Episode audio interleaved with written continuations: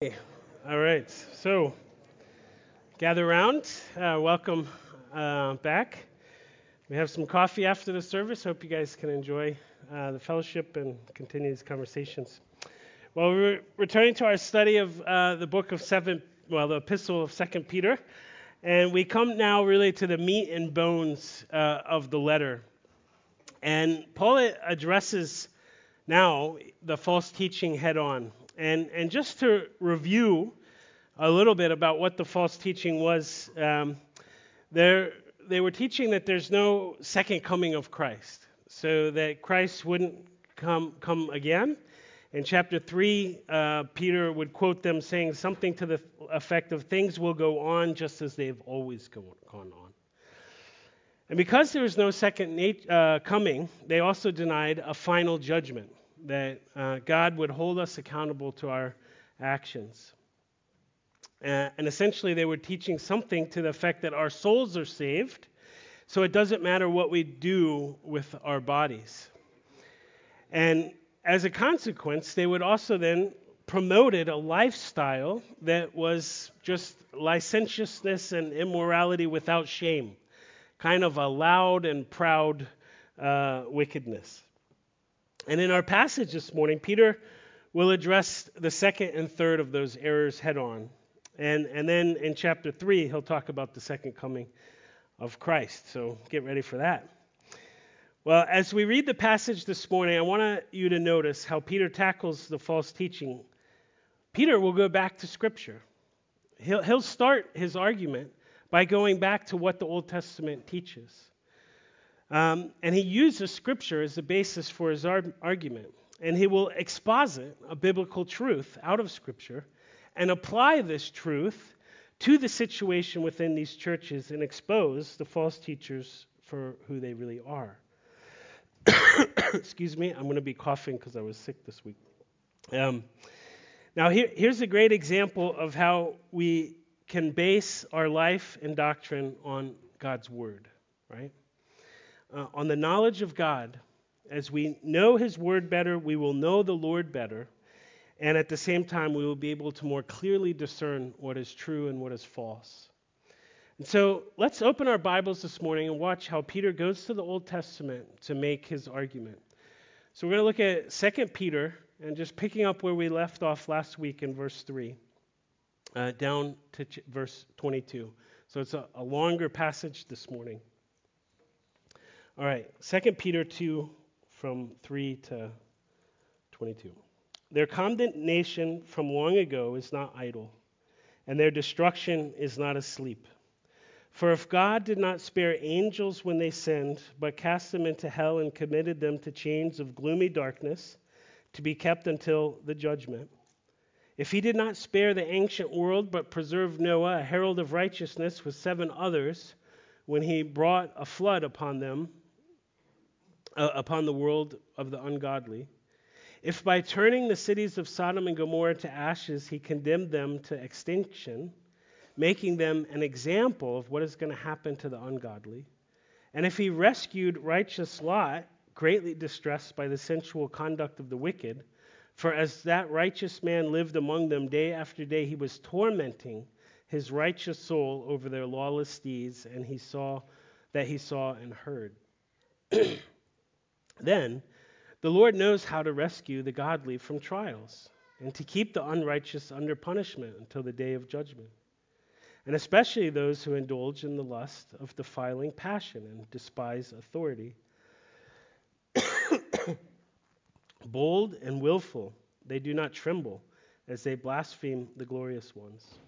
Whereas angels, though greater in might and power, do not pr- pronounce a blasphemous judgment against them before the Lord. But these, like irrational animals, creatures of instinct, born to be caught and destroyed, blaspheming out of ma- about matters of which they are ignorant, will also be destroyed in their destruction, suffering wrong as a ra- wage for their wrongdoing. They count it pleasure to revel in the daytime. They are blots and blemishes revealing in their deceptions while they reveling in their deceptions while they feast with you. They have eyes full of adultery, insatiable for sin. They entice unsteady souls. They have hearts trained in greed. Accursed children. Forsaking the right way, they have gone astray. They have followed the way of Balaam, the son of Beor, who loved gain from wrongdoing, but was re- rebuked for his own transgression. A speechless donkey spoke with human voice and restrained the prophet's madness. These are waterless springs and mists driven by a storm. For their, them, the gloom of utter darkness has been reserved. For speaking loud boasts of folly, they entice by sensual passions of the flesh those who are barely escaping from those who live in error. They promise them freedom, but they themselves are enslaved of corruption. For whatever be- overcomes a person, to that he is enslaved. For if after they have escaped the defilements of the world through the knowledge of the, our Lord and Savior Jesus Christ, they are again entangled in them and overcome, the last state has become worse than for them than the first. For it would have been better for them to never have known the way of righteousness than after knowing it to turn back from the holy commandment delivered to them. What the true proverb says has happened to them. The dog returns to its own vomit, and the sow, after washing herself, returns to wallow in the mire. Let's pray. Uh, dear Heavenly Father, these are hard words. And Lord, these are words that we cannot read without tears in our hearts and, and souls for the lost. And Lord, uh, our prayer is that we would not be found counted among this number, that you would be gracious to us through your Holy Spirit and through your word, that you would bring us to a place of repentance, that you would show to us the sinfulness and the wickedness in our own hearts, that we would not be at peace with our sin, but that we would be at war. And so, Lord, I pray that you would use your word this morning to speak to our hearts. That you would, yeah, through your Holy Spirit, uh, do uh, a miraculous work in our hard hearts this morning, we pray. In Jesus' name, amen. Excuse me, this is going to be a tough one.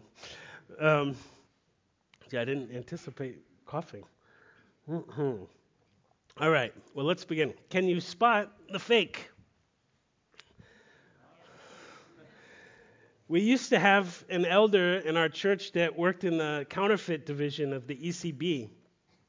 And I remember he had this great children's story. Unfortunately, I forgot it, so I, I, can't use it as an opening illustration, only just remind you that he did it. But I remember holding him holding up a counterfeit uh, bill and explaining that it's very hard to spot a counterfeit euro. Uh, to the untrained and undiscerning mind, it's, it's practically impossible. And he, he went on to explain that that's the, the power of a, a counterfeit. And most people are untrained and undiscerning. And so they are more prevalent in circulation than we realize. and so they've set up some very simple tools to help cashiers be able to check them electronically. Perhaps you've seen your bill get scanned and you're like, hey, do I look like a thief?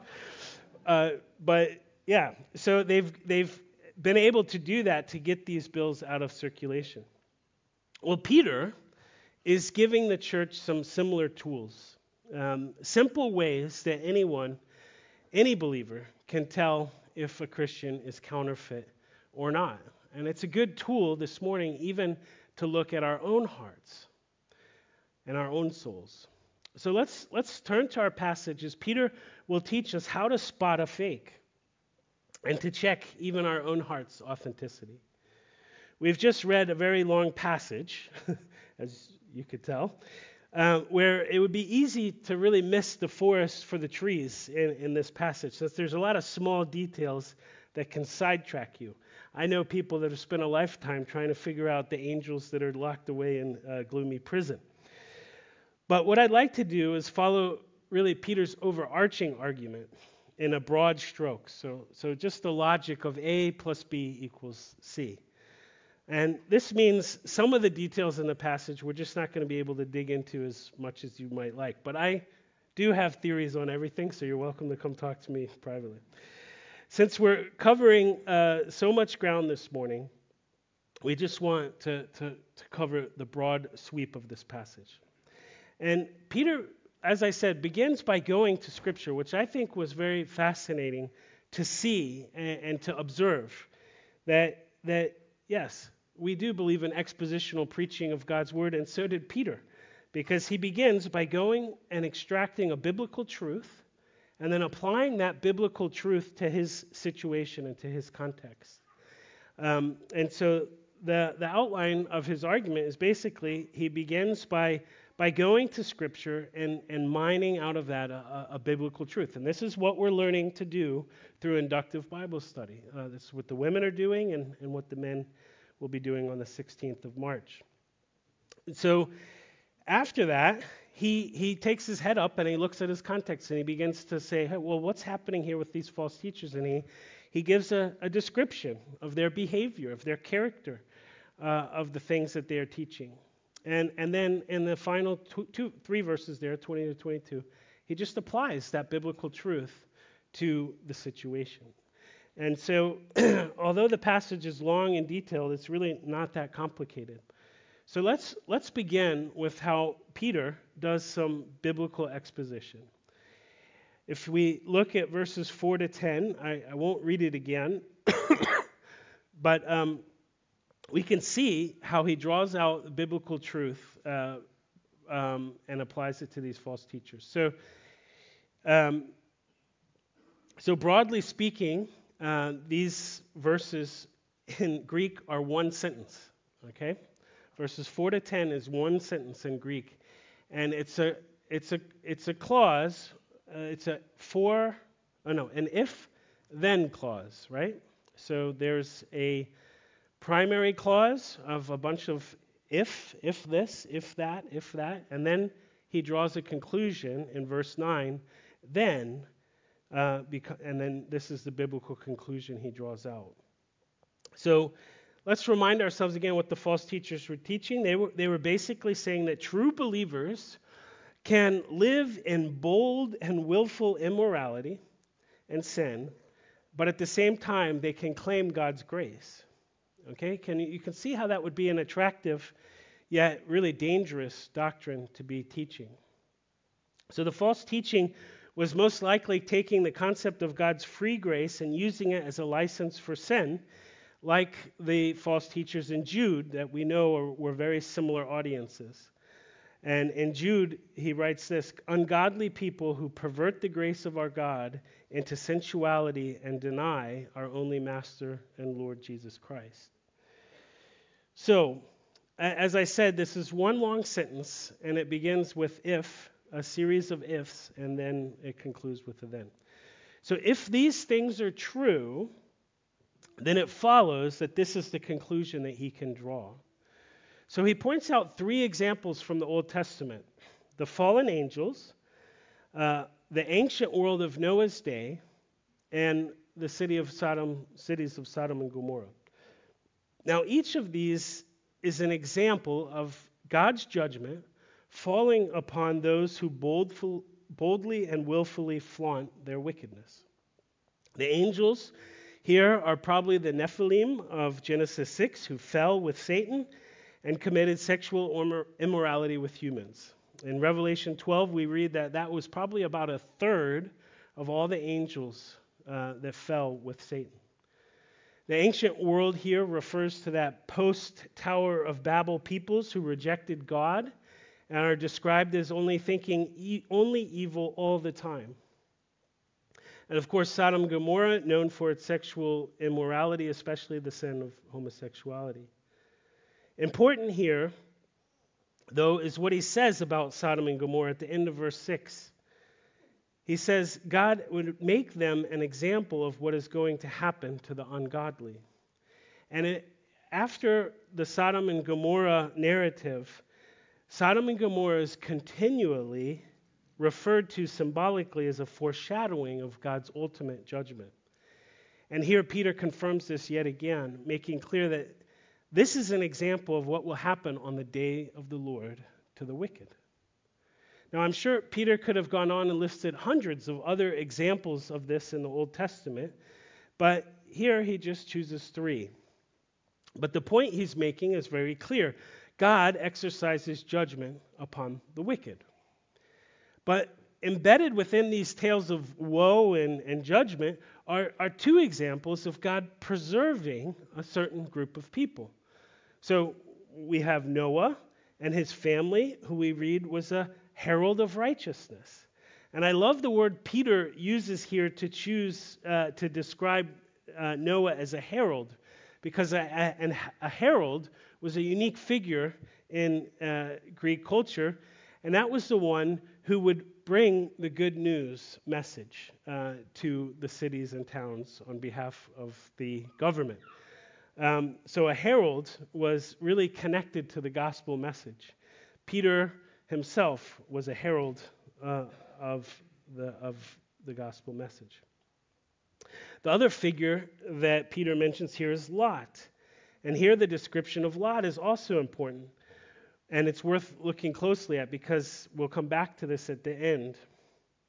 But he writes if he rescued Lot, at verse 7, who was greatly distressed by the sensual conduct of the wicked, for as that righteous man lived among them day after day, he was tormenting his righteous soul over their lawless deeds that he saw and heard. So, like Noah, Lot is described as righteous, and he's greatly distressed, even tormented in his soul about all the evil that he sees around him in that terrible city. Now, we'll come back to this as we look at the behavior of the false teachers in the next section and compare that to these godly people that are preserved.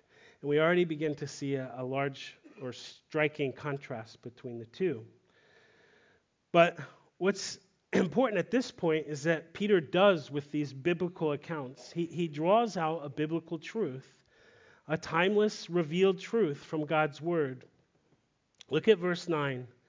So, if all these things are true, this is what the biblical narrative teaches us, then it follows this conclusion. In verse 9, then the Lord knows how to rescue the godly from trials and to keep the unrighteous under punishment until the day of judgment, especially those who indulge in the lust of defiling passion, so that's sexual immorality, and despise authority.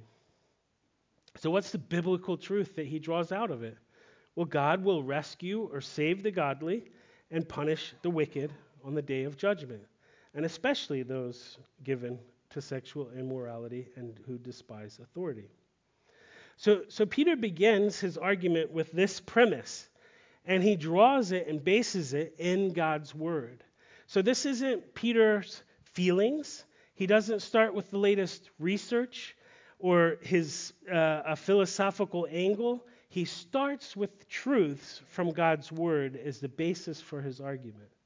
And I, I thought that was rather striking and profound. God will rescue and save the godly and punish the wicked on the day of judgment. Biblical truth. Now, that's our starting point. A biblical truth from God's word. Now, let's see what Peter does next. Peter moves from the text now into the real world. He picks his head up from Scripture and looks around and says, Well, what do I see? And now he describes the false teachers in more detail.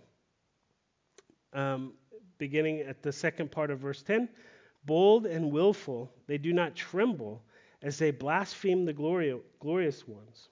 Whereas angels, though greater in might and power, do not pronounce blasphemous judgment against them before the Lord.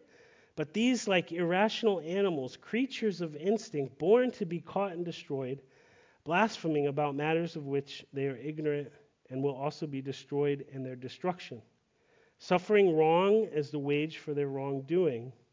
They count it a pleasure to revel in the daytime, and there are blots and blemishes reveling in their deceptions while they feast with you. They have eyes full of adultery, insatiable for sin. They entice unsteady souls. They have hearts trained in greed, accursed children. Forsaking the right way, they have gone astray. They have followed the way of Balaam the son of Beor, who loved gain from wrongdoing, but was rebuked for his transgressions. A speechless donkey spoke with human voice, restrained the prophet's madness. These are waterless springs, mist driven by a storm. For them, the gloom of utter darkness has been reserved. For speaking loud boasts of folly, they entice by sexual, sensual passions of the flesh those who are barely escaping from those who live in error. They promise them freedom, but they themselves are slaves of corruption. For whatever overcomes a person to that, he is enslaved. All right, we're going to have to spend some time on this. So there's a lot in these verses, and you can detect the the wrath um, that Peter, the shepherd, has uh, towards these this group of people, because Peter cares for his sheep and he sees what how dangerous this teaching is and how dangerous these men are, or and women are to uh, his flock, and we can't go into so much detail about each point, but we, we do have to cover these points. Broadly speaking, you can see really several types of sin being boldly and willfully lived out. And, and those first two adjectives are important boldly and willfully. That's, that's important. Everything that we're about to talk about, they did it boldly, boldly and willfully.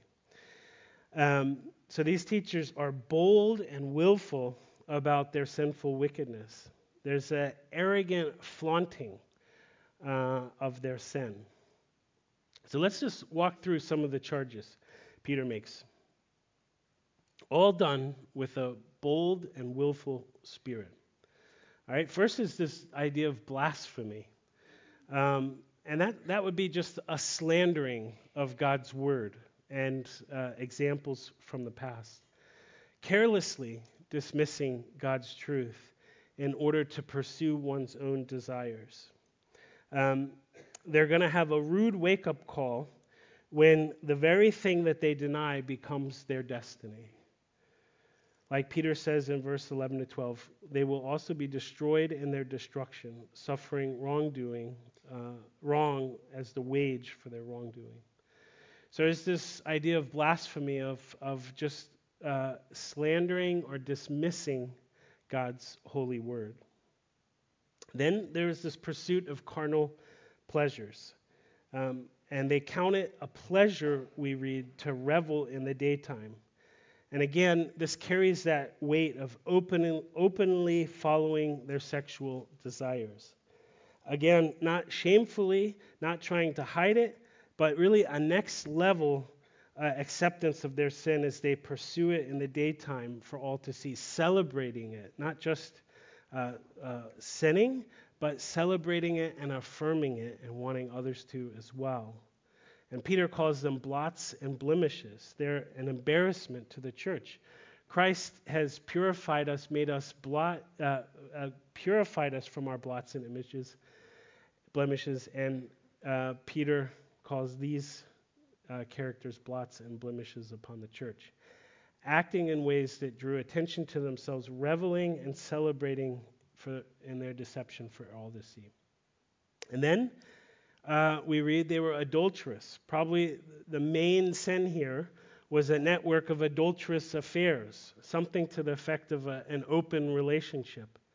And Peter describes them as uh, insatiable for sin never satisfied, but always hungry for more. And also, we read they were preying um, like uh, on the weak of faith, seducing others who are unsteady souls, right? Meaning they're immature in their faith. They're not yet grounded in the word. And they're unsteady and they're just barely escaping the world that is living in error. And these guys are drawing them back into their sin. Then we have greed. They're trained in greed. And he compares them to Balaam, the Old Testament prophet who, who betrayed Israel for money. And so they're most likely charging for individual meetings with people. I can give you healing uh, if you give me some money and I, I'll meet with you privately. Um, this type of, of um, greed. And finally, Peter concludes that they're accursed accursed children, They'll be damned, uh, for the gloom of utter darkness has been reserved for them. So they can't claim to be under God's grace when this is the way that they are, are blatantly, openly living their lives. And in verses 18 to 19, he kind of just gives a summary uh, of their way of life. For speaking loud boasts of folly, so that would be their false teaching, they entice by their sensual passions of the flesh those who barely are escaping from those who live in error. And they promise them freedom, but they themselves are slaves of corruption. For whatever overcomes a person, to that, that person is enslaved. And so here's the real problem with the false teachers they're not converted. Uh, not only are they boldly and willfully going down the wrong path, but they are bringing many less mature believers with them, promising freedom, but themselves being slaves of corruption. And that's a litmus test for true belief. Whatever overcomes a person, to that, that person is enslaved.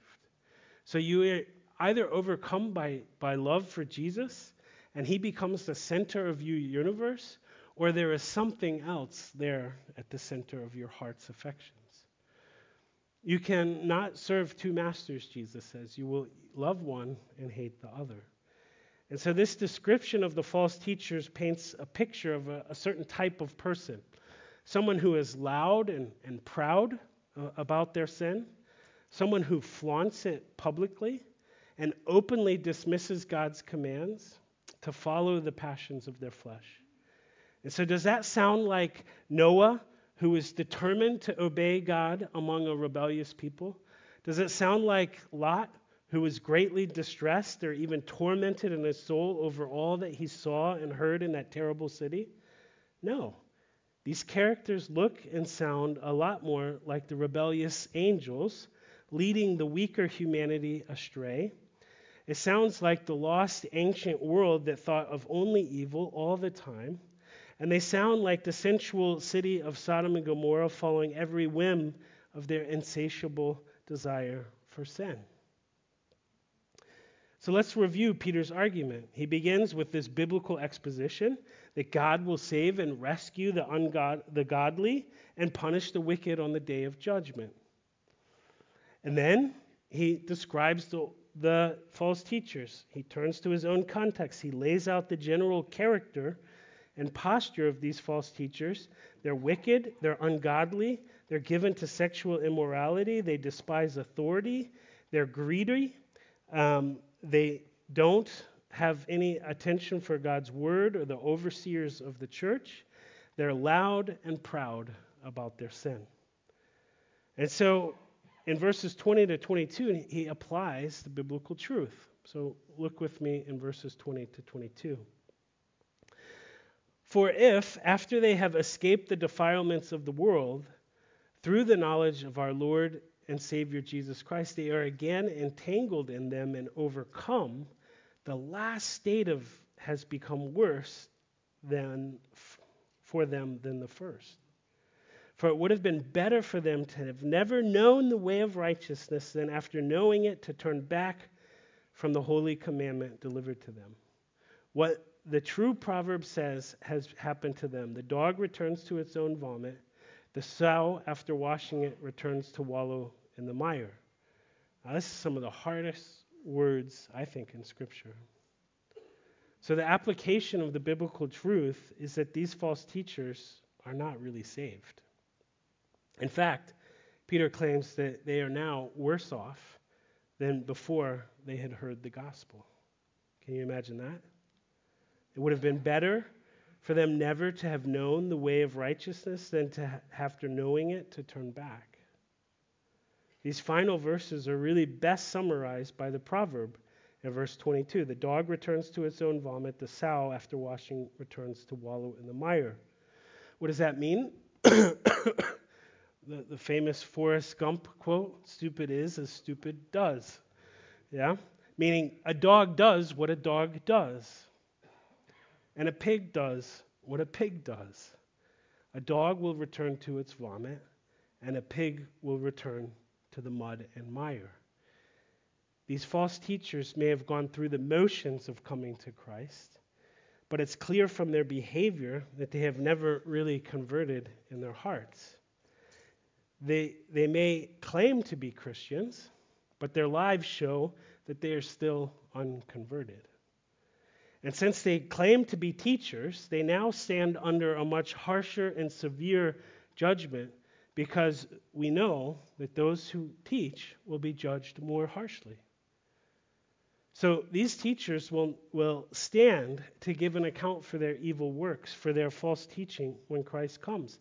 And they cannot stand on the grace of God because they have loved the darkness.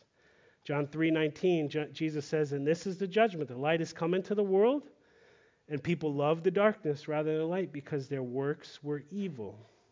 For everyone who does wicked things hates the light and does not come to the light, lest his work should be exposed. And so that's Peter's application of the biblical truth. So he takes this biblical truth that God will rescue and save the godly and punish the wicked on the day of judgment. He turns to look at the false teachers and he says, Wow, these look like the people that get judgment in the Old Testament. And then he applies the biblical truth, saying basically they're not saved, right? Pigs do what pigs do, dogs do what dogs do, and sinners will do what sinners do.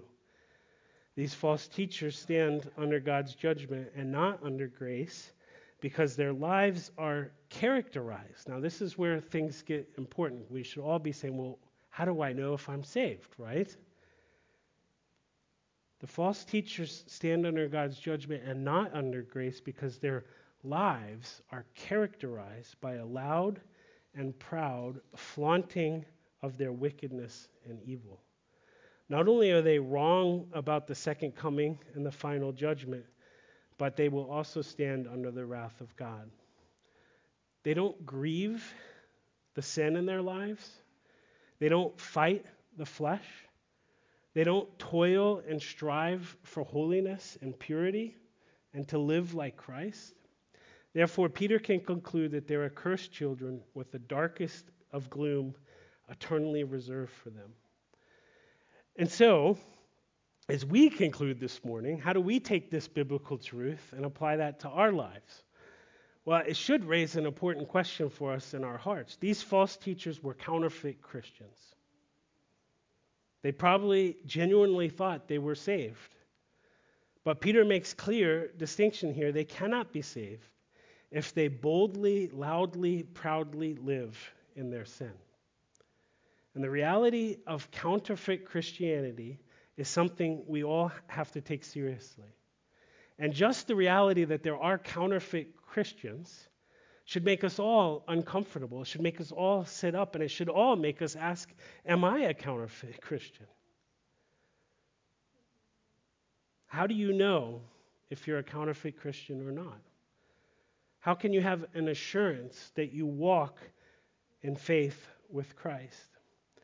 Well, our passage gives us one great and excellent litmus test for our own test, faith.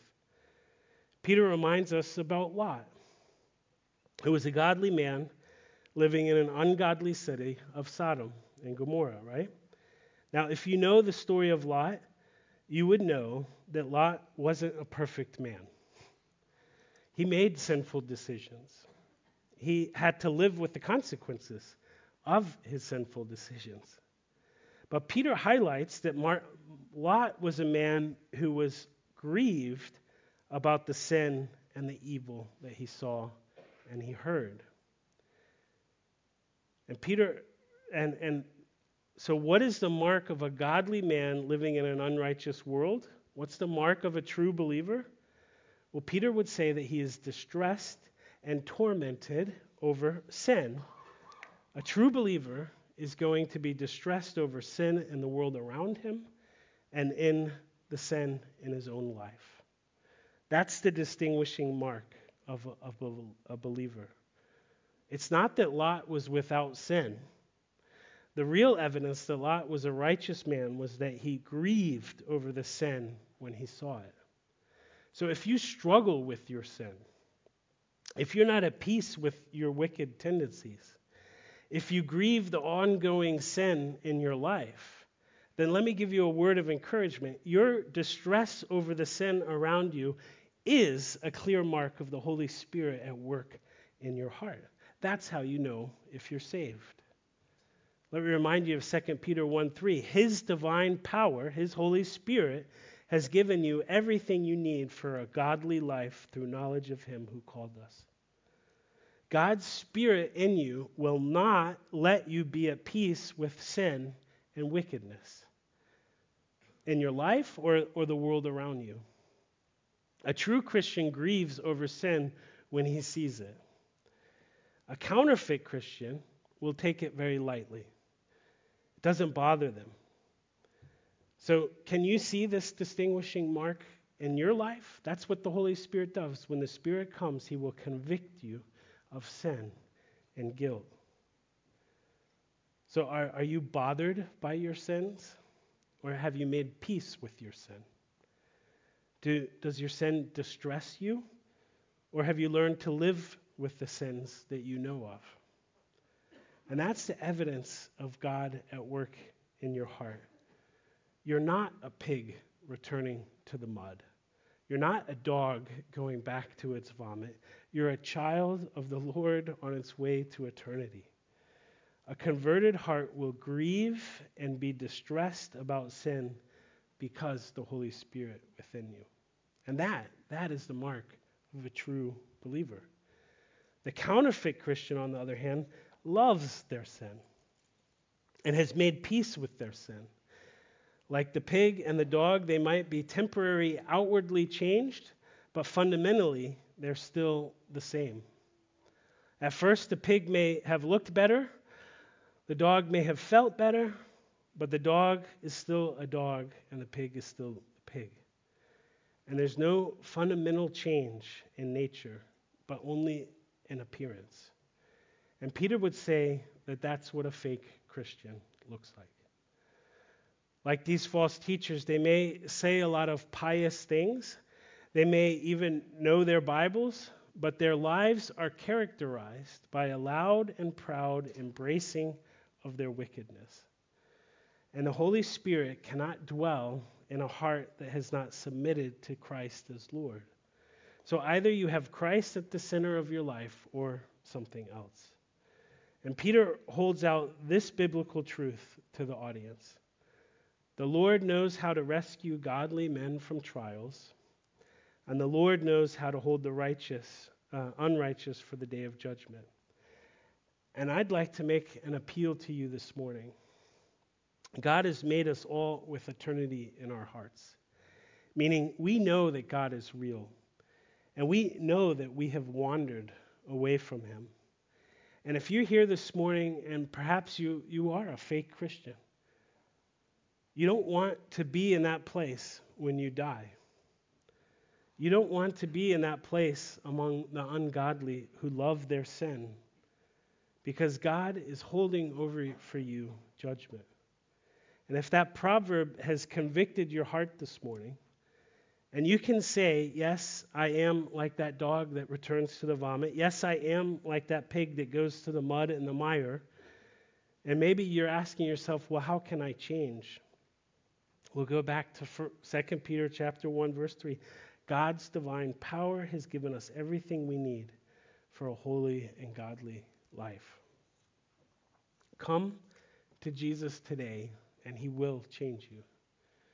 And not just on the outside, but He will change you, not just in appearance, but fundamentally, He will give you a heart of flesh, a heart that beats for Jesus. So surrender your heart to Jesus and make Him the center of your life, and you will be saved. The Lord knows how to rescue the godly from trials. Let's pray.